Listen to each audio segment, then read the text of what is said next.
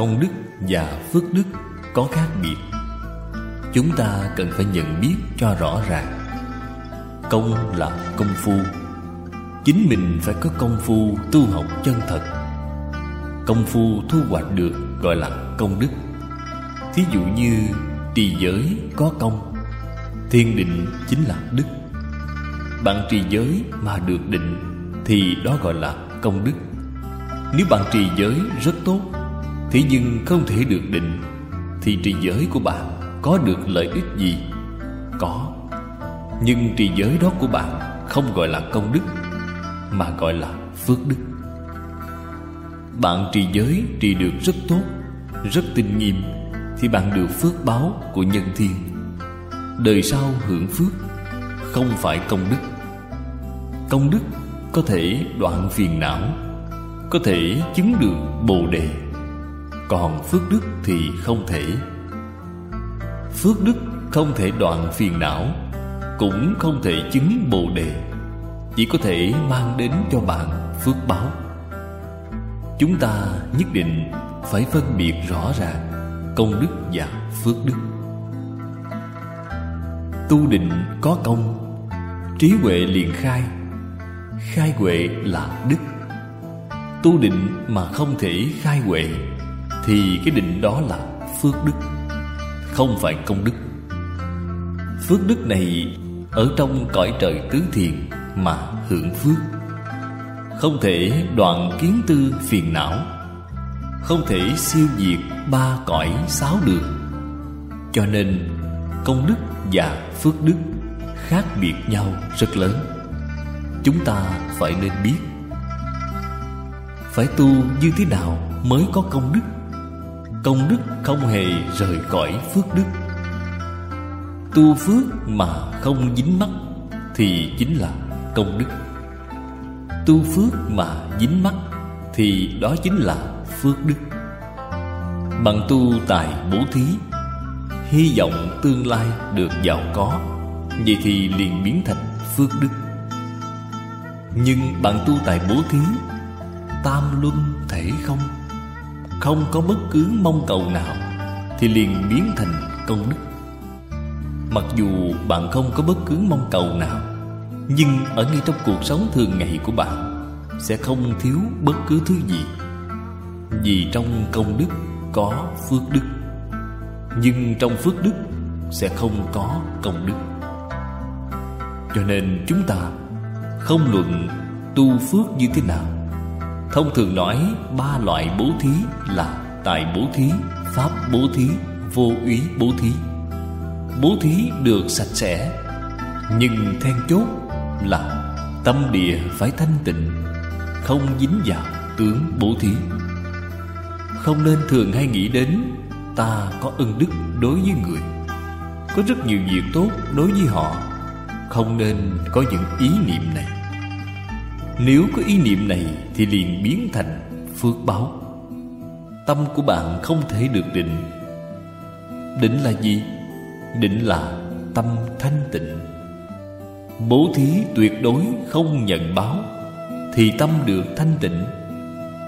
Tâm thanh tịnh thì phước báo đó rất lớn. Tận hư không biến pháp giới là chỗ chúng ta hưởng phước.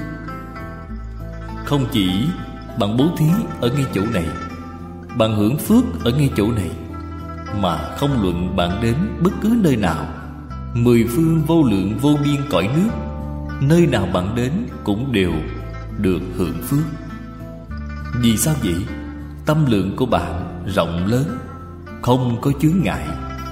Cho nên phước của bạn to lớn, phước đó tận hư không khắp pháp giới những đạo lý quan trọng này ở trên kinh đại thừa, chúng ta phải nên hiểu. Nếu bạn tu phước mà thường hay dính vào, tôi đã kết duyên cùng với người khu vực này. Tôi đã tu được bao nhiêu phước, bao nhiêu phước. Vậy thì tương lai bạn phải đầu thai đến nơi đây mới hưởng được phước này. Nếu bạn đầu thai ở nơi khác, người ở nơi khác không có quan hệ gì với bạn bạn chưa kết được cái duyên này với họ thì bạn sẽ không có phước. Đều tu như nhau Nhưng được phước không như nhau. Vì sao bạn phải làm việc dại khờ này? Vì sao bạn không chịu mở rộng tâm lượng? Trồng được chút phước báo. Dù phước rất nhỏ Đều biến khắp hư không Khắp Pháp giới. Mọi nơi, mỗi chỗ đều hưởng phước. Trên kinh điển Đại Thừa, Chỗ này chúng ta nhất định không thể xem thường. Cho nên chúng ta nhất định phải biết, Công đức và phước đức là không như nhau. Phật dạy cho chúng ta An trụ nhất thiết công đức Pháp trung. Thế nào gọi là an trụ? An là an ổn. Trụ là trụ ở nơi đó bất động. Thanh thần mà nói, Phàm phu chúng ta thật rất đáng thương, Vì không có chỗ trụ. Người ta nói bạn trụ ở nơi đâu vậy? Nếu như bạn thông minh trí huệ, Bạn có thể nói với họ, Tôi ở nơi đó. Hiện tại ta ở cư sĩ Lâm, Làm gì có chỗ trụ? Không có chỗ trụ. Thân tìm một chỗ trụ. Bạn có phòng ốc, Có nhà. Đây là chỗ trụ của cái thân. Có cái nhà, Có phòng Thì thân liền được an ổn. Thế nhưng, Thân an Nhưng tâm không an. Then chốt nhất là Tâm phải trụ ở nơi nào đó. Đây là một vấn đề rất lớn. Chúng ta xem thấy trên Kinh Kim Cang. Tôn giả Tu Bồ Đề thỉnh Pháp với Thích Ca Mâu Ni Phật. Câu thứ nhất hỏi, Ưng vân hà trụ? Cái ý này chính là nói, Tâm này phải nên trụ vào nơi đâu? Người thế gian hiểu được thân trụ Nhưng không hiểu được tâm trụ. Cho nên cả đời, Bồng bềnh trải qua ngày tháng Thật là khổ sở.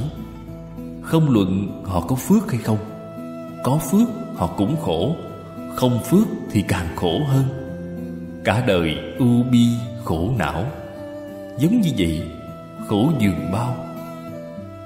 Nếu như họ hiểu được tâm Phải có một chỗ để an trụ, Thì cả đời của họ liền có phước.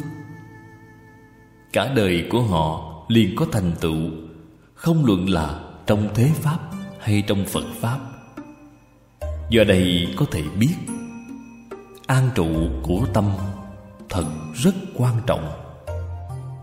An ổn, an trụ vào một nơi Trụ nơi đó bất động. Trên kinh luận Phật dạy tất cả chúng sanh. Do căn tánh của chúng sanh không như nhau Thí dụ có những chúng sanh Tâm lượng rất nhỏ Tầm nhìn nông cạn. Nghe nói trên trời không tệ Đời sau có thể sanh thiên. Thì đã rất vừa lòng. Nếu bạn khuyên họ ra khỏi tam giới, Thì họ không có lòng tin. Họ nghĩ Nghiệp chướng của họ sâu nặng, Không ra được đâu, Không thể đi, Không thể ra khỏi. Họ lập tức liền thoái lui. Phật đối với những chúng sanh này Đều có cách giúp họ mãn nguyện. Họ muốn sanh thiên, Thì Phật liền dạy cho họ phương pháp sanh thiên. Người căn tánh hơi lanh lợi một chút, Biết được thiên phước cũng có lúc sẽ hưởng hết. Hưởng hết phước rồi thì phải làm sao? Thời gian tuy dài, Nhưng cũng có lúc đến đoạn kết. Như vậy là họ cao hơn một bậc so với người khác. Họ biết được Siêu diệt luân hồi Thì ngày tháng trải qua Tốt hơn nhiều so với trong luân hồi. Họ có cái tâm xuất tam giới, Thì Phật liền dạy họ phương pháp xuất tam giới, Tâm an trụ ở nơi đó. Cho nên giáo học của Phật Chân thật là phù hợp với căn cơ, Thỏa mãn nguyện vọng của tất cả chúng sanh. Nếu bạn muốn sanh thiên, Phật liền dạy là Tâm của bạn nhất định phải an trụ trong mười thiện. Trong thập thiện nghiệp đạo.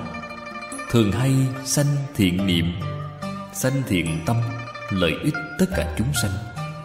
Sau cùng chính mình được lợi ích sanh thiên Cho nên Phật dạy bạn trì giới, Tu hành mười thiện.